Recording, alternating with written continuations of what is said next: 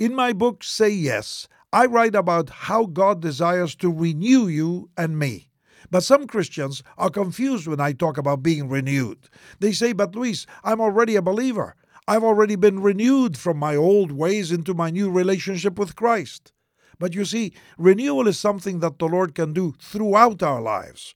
Renewal is when God wakes us up from living a certain way and restores our passion for following His Word.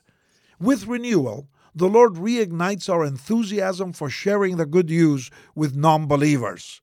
When we are renewed, God gives us a new passion for His church, our brothers and sisters in Christ. When a group of people experience spiritual renewal, the church, community, and the world benefit from the impact of people on fire for Christ, because the risen, living Lord Jesus Christ indwells us literally.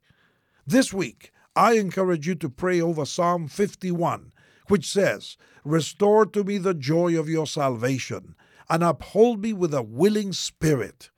Seek renewal, my dear friend, and God will instill within you the passion to reach people working together with His church. This is Luis Palau.